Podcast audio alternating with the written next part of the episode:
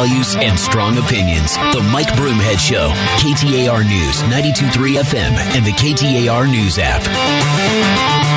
Hey, thanks for being here. Want to remind you that the Innings Festival is back. The two day music festival featuring Green Day, Eddie Vedder, Weezer, and so much more returns to the Tempe Beach Park February 25th and 26th. Tickets are on sale right now, but if you go to KTAR.com, you get complete details and a chance to win some tickets. Uh, we are awaiting the arrival of the governor elect, Katie Hobbs, uh, at a victory rally that is going on this morning. And as soon as that rally begins, we were going to take you to it. It was scheduled for 10 a.m. It's been pushed back. The start of it has been pushed back just a little bit. As soon as we know then that's going to start, we'll let you know. Another reminder, download the KTAR news app. What will happen when you download the app, you'll be notified when big things like this are happening. And then if you choose to, you can listen right there on the app, or if it's in print, it'll direct you right to the story. It is a great news app. So we'll take the time now to talk about some results and let's talk about the whys of some things. It's interesting. The more people are talking, I'm hearing from more and more of my friends, and we're all putting our heads together about what's happening and why it's happened. And uh, if you look at other places in the country, it's hard to ignore what's happened. Um, there, you are not going to find, I don't believe, a more conservative governor than you will in Governor DeSantis or in Governor Abbott or in Governor Noem for that fact. And you look at them and how they've fared and how things have gone for them and, and their popularity and, and things of that nature. When you look at Kemp in, in Georgia, um, and it's, it's hard to ignore the success of them in spite of, in the minds of some, in spite of their staunch conservatism. Uh, the plan in Florida seems to be working. And if you look at what's happening in New York, as there has been a mass exodus of people from the state of New York, and they have gone, it was the largest, I think in a one month period, was it last month or the month before, the largest exodus of wealthy people from New York to Florida in one month ever. And yet, Governor DeSantis won that race by 20 points. The easy answer is don't California my Arizona when it comes to the Republican Party. And, and, to everybody out there that is not affiliated with the Republican Party, I'm giving you the perspective of someone that is. So that's where I come from.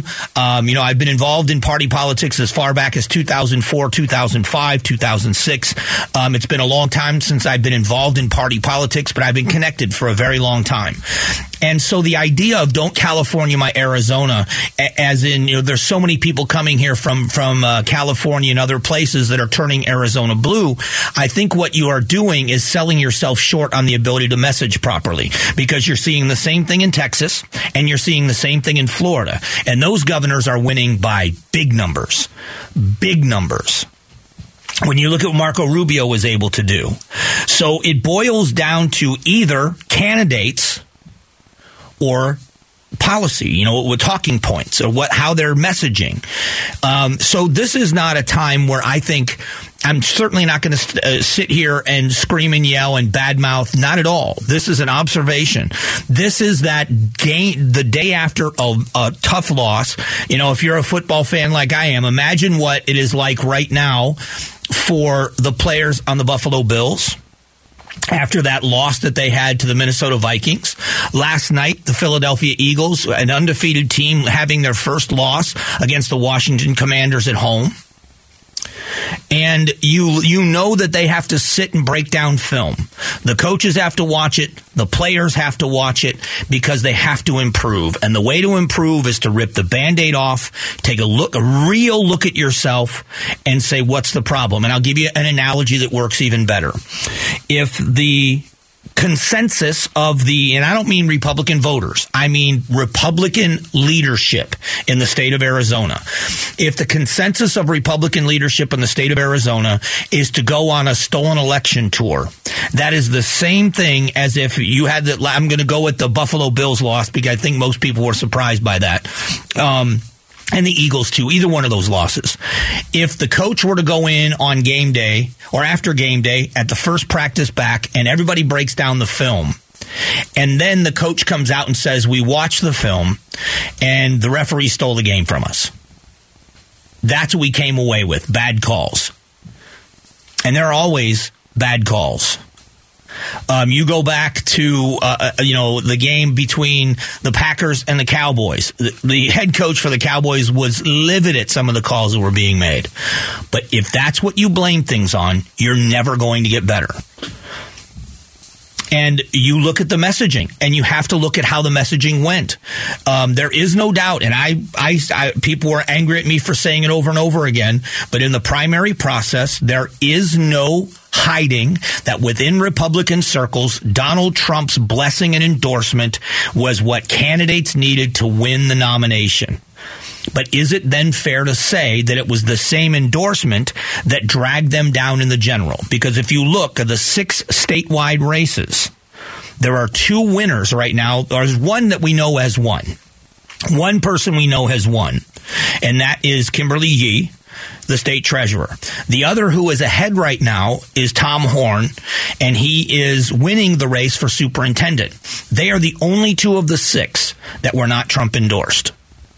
Now, is that a message? Is that an oversimplification? It might be. It just might be.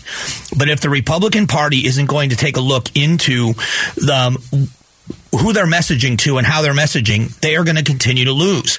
Um, I moved here in 1995. I've said it a thousand times probably on the air and it was such a majority of Republicans in the legislature.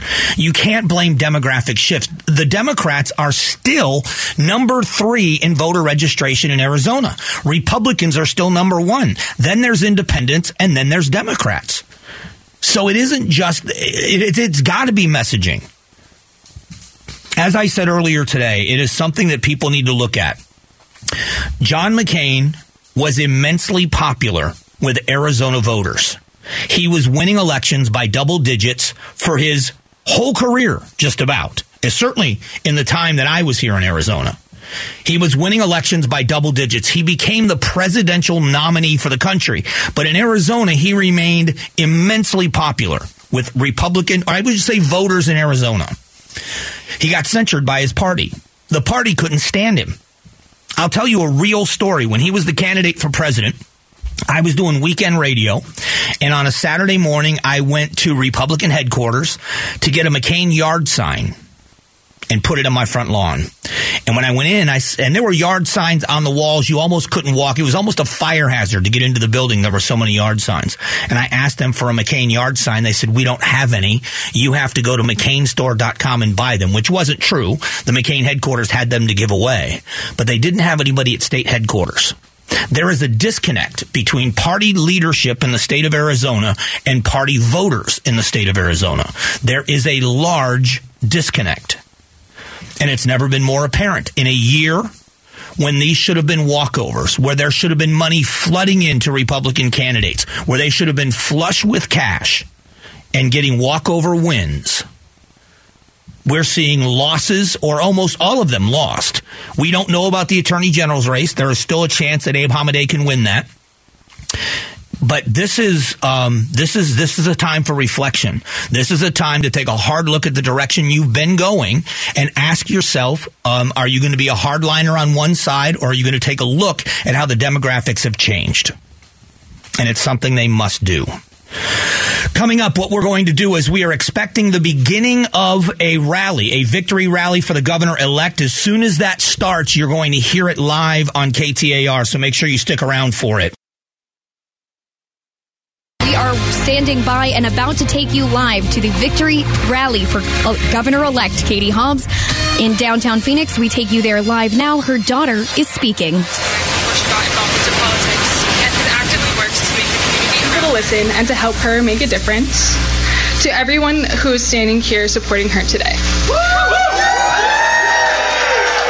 So without further ado, please help me welcome Arizona's next governor, my mom, Katie Hobbs.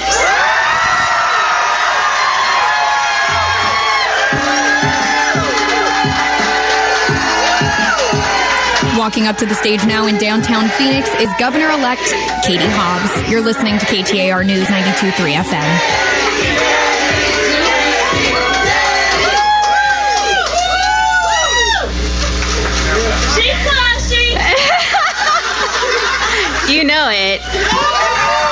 Good morning, Arizona.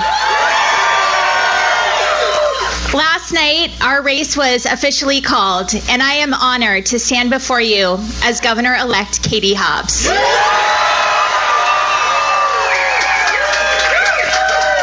I also want to congratulate Senator Mark Kelly on his reelection And I'm thrilled to know that I will be handing the keys of the Secretary of State's office to Adrian Fontes.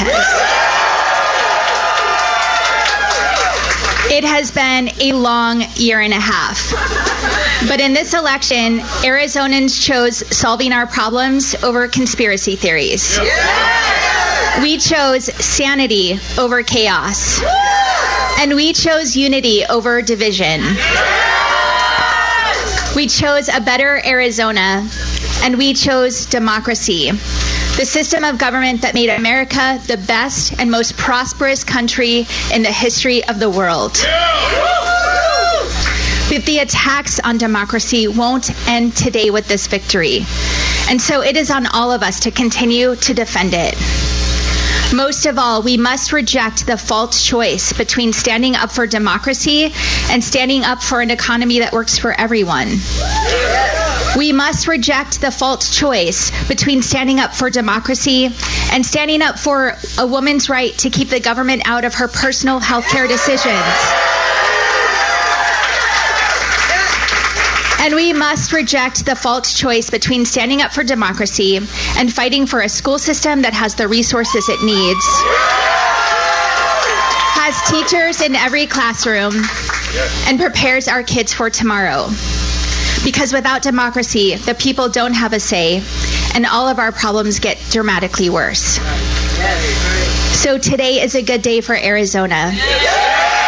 And it's a good day for democracy. We can all take a big sigh of relief, but the work goes on.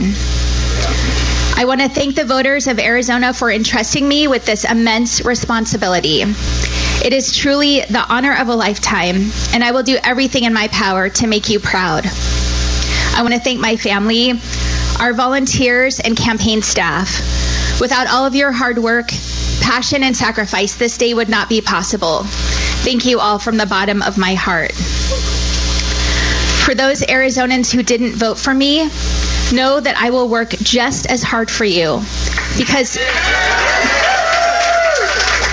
because even in this moment of division, I believe there is so much more that connects us.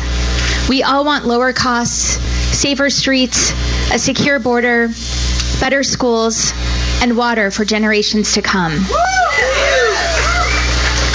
This was not just about an election. It was about moving this state forward and dealing with the challenges of our generation and giving our kids the safe and prosperous future they deserve while letting our seniors live out their golden years with dignity.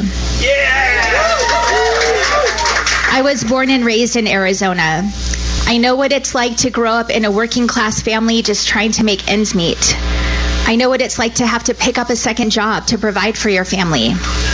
And you deserve a governor who understands the challenges you face while also knowing how to tackle them head on. We started this campaign by talking about getting the job done, even in the face of immense challenges. That's what I'll do as your governor, because that is what you and your family do every day. Stretching your paychecks even further as costs soar, and making sure you get your kids to and from school as gas prices skyrocket. You continue to cast your ballots even as our democracy has continued to face unprecedented attacks. That's what Arizonans do. We persevere in the face of challenges, and as your governor, I will do everything in my power to get the job done for you. And your, for you and your family, even under difficult circumstances. Rising costs on housing and groceries, homelessness, a water crisis, a border crisis, and women's reproductive freedom facing the most serious attack in generations. These problems are urgent, and it's going to take both parties working together to fix them. As your governor, I will work with both Republicans and Democrats, and together we'll put more money back in your pockets. We'll invest in our public schools. Public schools. We'll provide our border communities with the resources they need to keep Arizona safe. Yes. We'll make it easier to get to go to trade schools, and we'll pr- prioritize education so our state's workforce is built for the jobs of the future. Just like we did with the Secretary of State's office, we'll make state government more transparent, accountable, and responsive to you. We'll work to make Arizona a hub for business and entrepreneurship. We'll create economic opportunity for all Arizonans and build better educational opportunities for STEM jobs and apprenticeships and apprenticeships for those who don't get a four-year degree. It's time to secure and modernize Arizona's water supply by better conserving and managing our water and upgrading our infrastructure. It's time to hold corporations accountable who want to give our water away to foreign governments like Saudi Arabia because we need that water here for our families and businesses. And as soon as my term begins, I will do everything in my power to repeal the draconian 1864 abortion ban.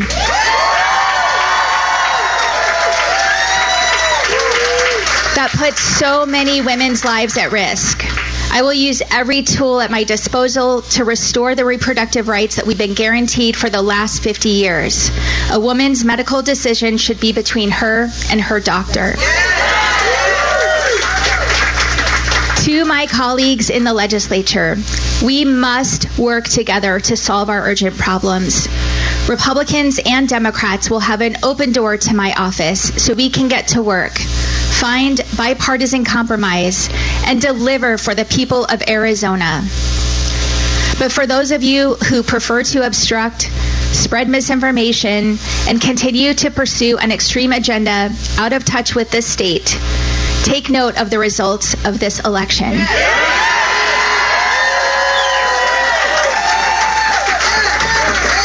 The voters sent us a loud and clear message. They rejected the chaos because we have urgent problems, and they need and expect all of us to deliver. So let's roll up our sleeves and get to work. Arizona, as I've said before, we've been through a thing or two these last few years, but we are tough. This state is tough. And if we work together, we can tackle our biggest challenges. Let's get to work. Thank you so much. Right, you have been listening to the victory speech from Governor elect Katie Hobbs as she talks about unity and unifying. She said she'll work with both parties. We're going to talk a little bit as in just a few moments and break down some of the key points of her speech. She went after the opposition as she was saying that they were going after unity and not division. She talked about sanity. She talked about people that were uh, basically, she didn't use the phrase election deniers, but she talked about people in, in misinformation or disinformation. There was a lot to unbox from that speech if you jumped in in the middle. What we're going to do in a couple of moments is we'll break this all down for you. We're going to kind of look at what she had to say, break them down, and let you hear what I think are some of the key moments in the speech. So we'll do that here in a couple of moments. Stick around.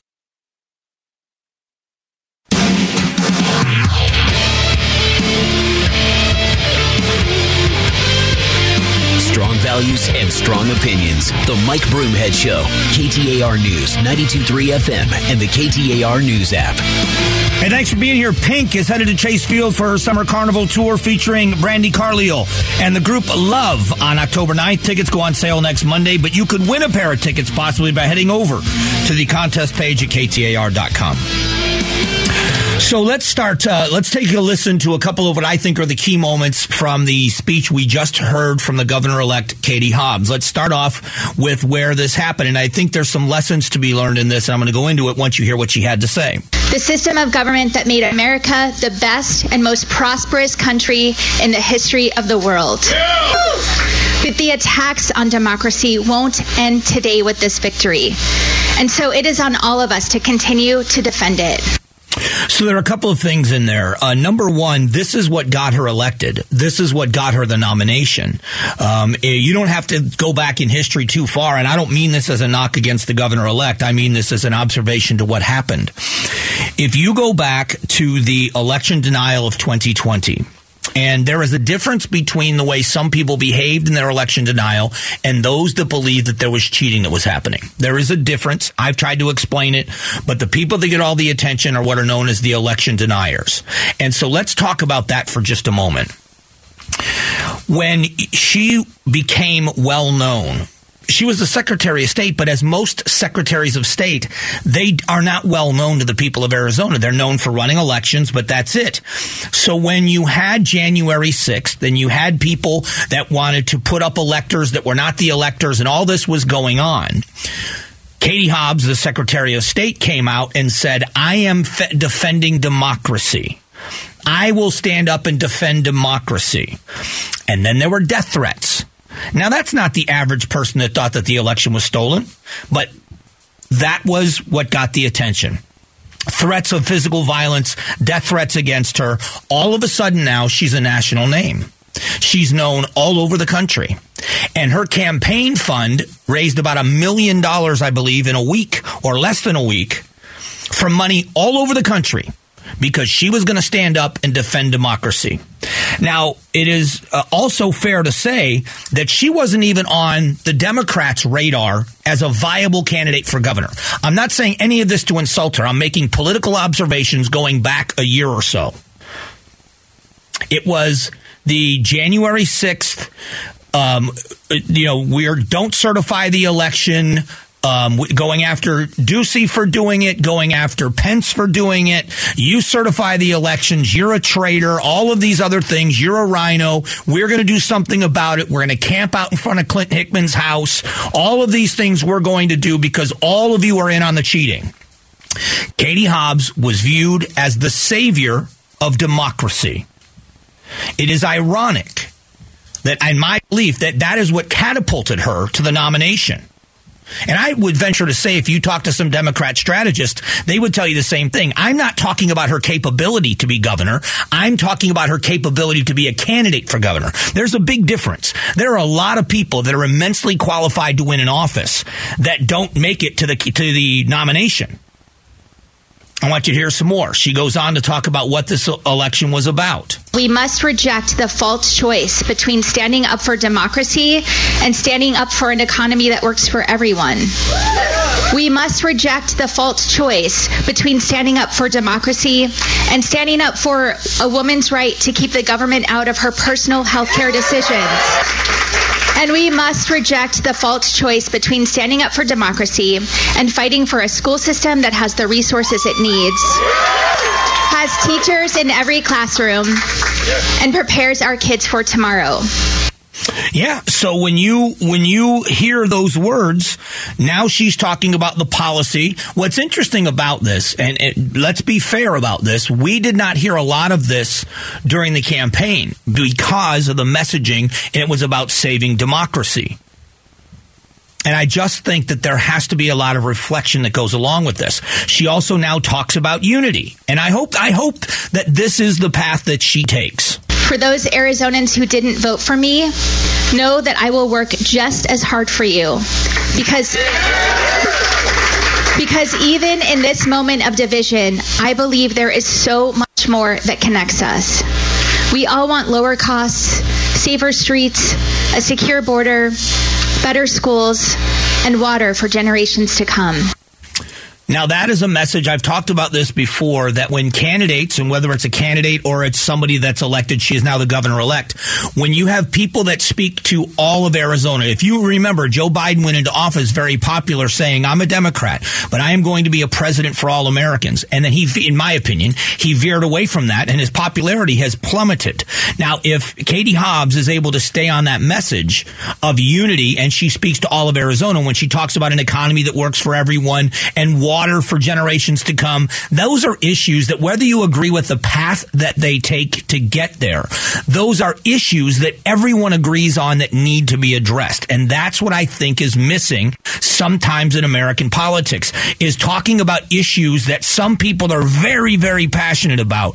But the mainstream, most people are not. They're focused on other things. So we'll see if she's able to continue down this path. Um, it, it is an interesting study in what's happening. Um, and then there are issues that I totally disagree with her on. That's to be expected because we're from opposite political parties. But the speech was an interesting study. So here's what we're going to do. I'm going to take a quick break.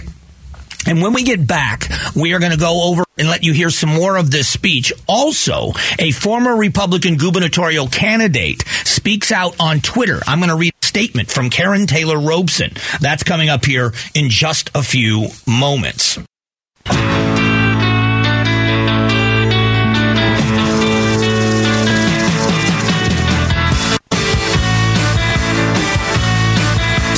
Values and strong opinions. The Mike Broomhead Show, KTAR News, 92.3 FM, and the KTAR News app.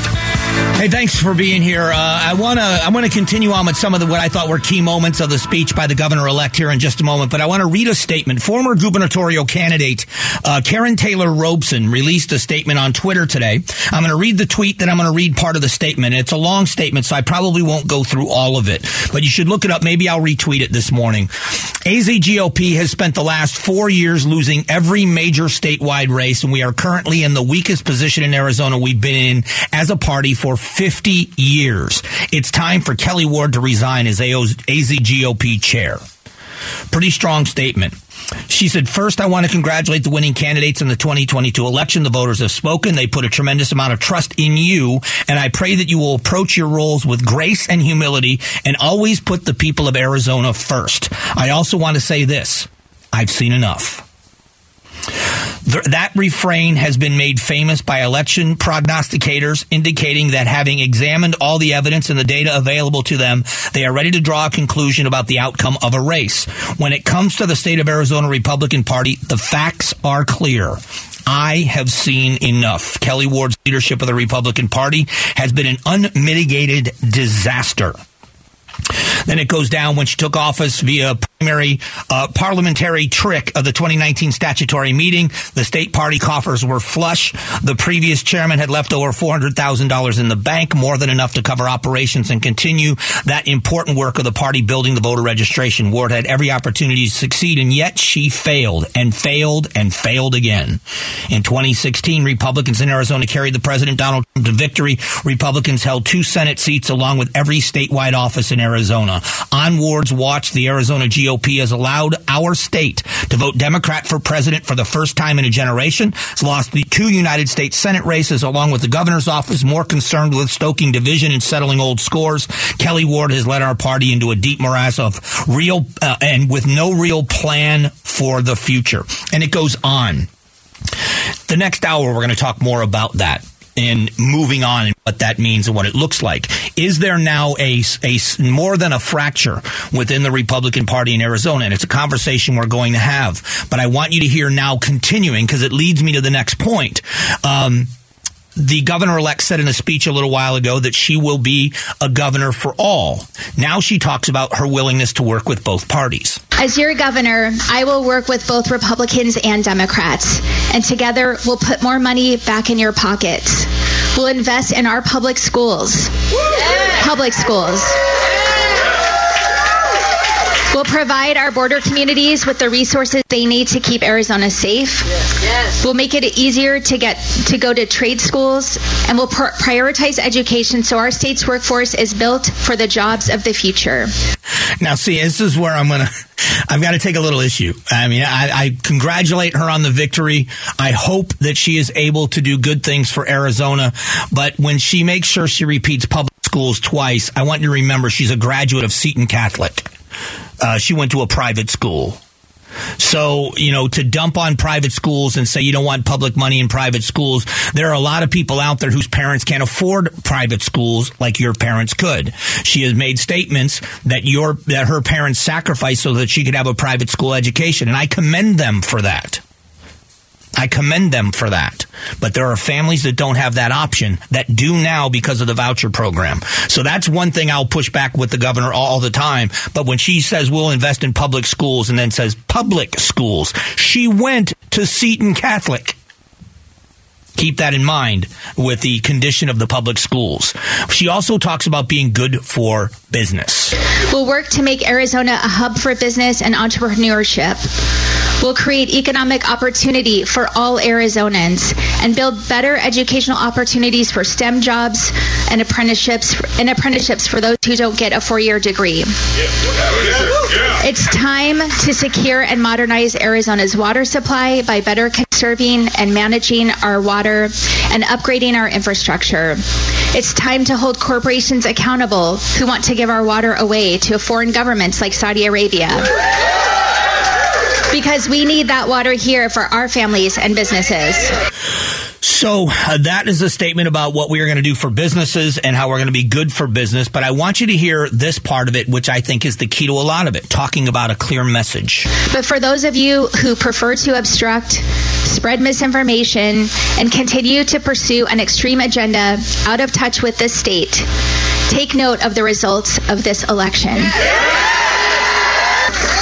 The voters sent us a loud and clear message. They rejected the chaos because we have urgent problems, and they need and expect all of us to deliver. So let's roll up our sleeves and get to work. So, um, I will take just a little bit of issue with that in the clear message part of it. Yes, when you look at the races, it is probably going to be at least a 4 2 or a 3 3 split for the parties. Um, but all of these races are immensely close. The superintendent's race is very, very close. They still can't call the attorney general's race. Um, and this governor's race went down to the wire as well. So there are still a lot of people, for as much as you're saying that people were, were balking at the, uh, the division and the rancor, that may be true. But the policies that a lot of those candidates stood for are still popular with a lot of people in Arizona. That this state uh, has got a long way to go before it turns blue. So I'm, I'm anxious to see how this relationship is because let's remember it's very important to note that the legislature is still Republican controlled. Although it's only one seat in each chamber, the House and the Senate are under the control of the Republicans. So we will see if this is going to be gridlock or if we're actually going to get things done. The other thing I'll say about it, which I find really fascinating, is they still have to get over the hump of how they can spend those education dollars. They still need a two thirds majority in the House and the Senate in order to spend almost $2 billion in money that's already been allocated for education because of an old prop that was passed in the 80s. That's not going to be easy. And I guarantee you that a Republican led legislature is going to use that bargaining chip to their advantage in the things they want to get done as well. So the first political hurdle for this governor is going to be getting past and spending that money in education. And I'm not saying she can't do it. It's just going to be a big hill to climb and it's going to be a challenge for her office. We'll see how it's handled.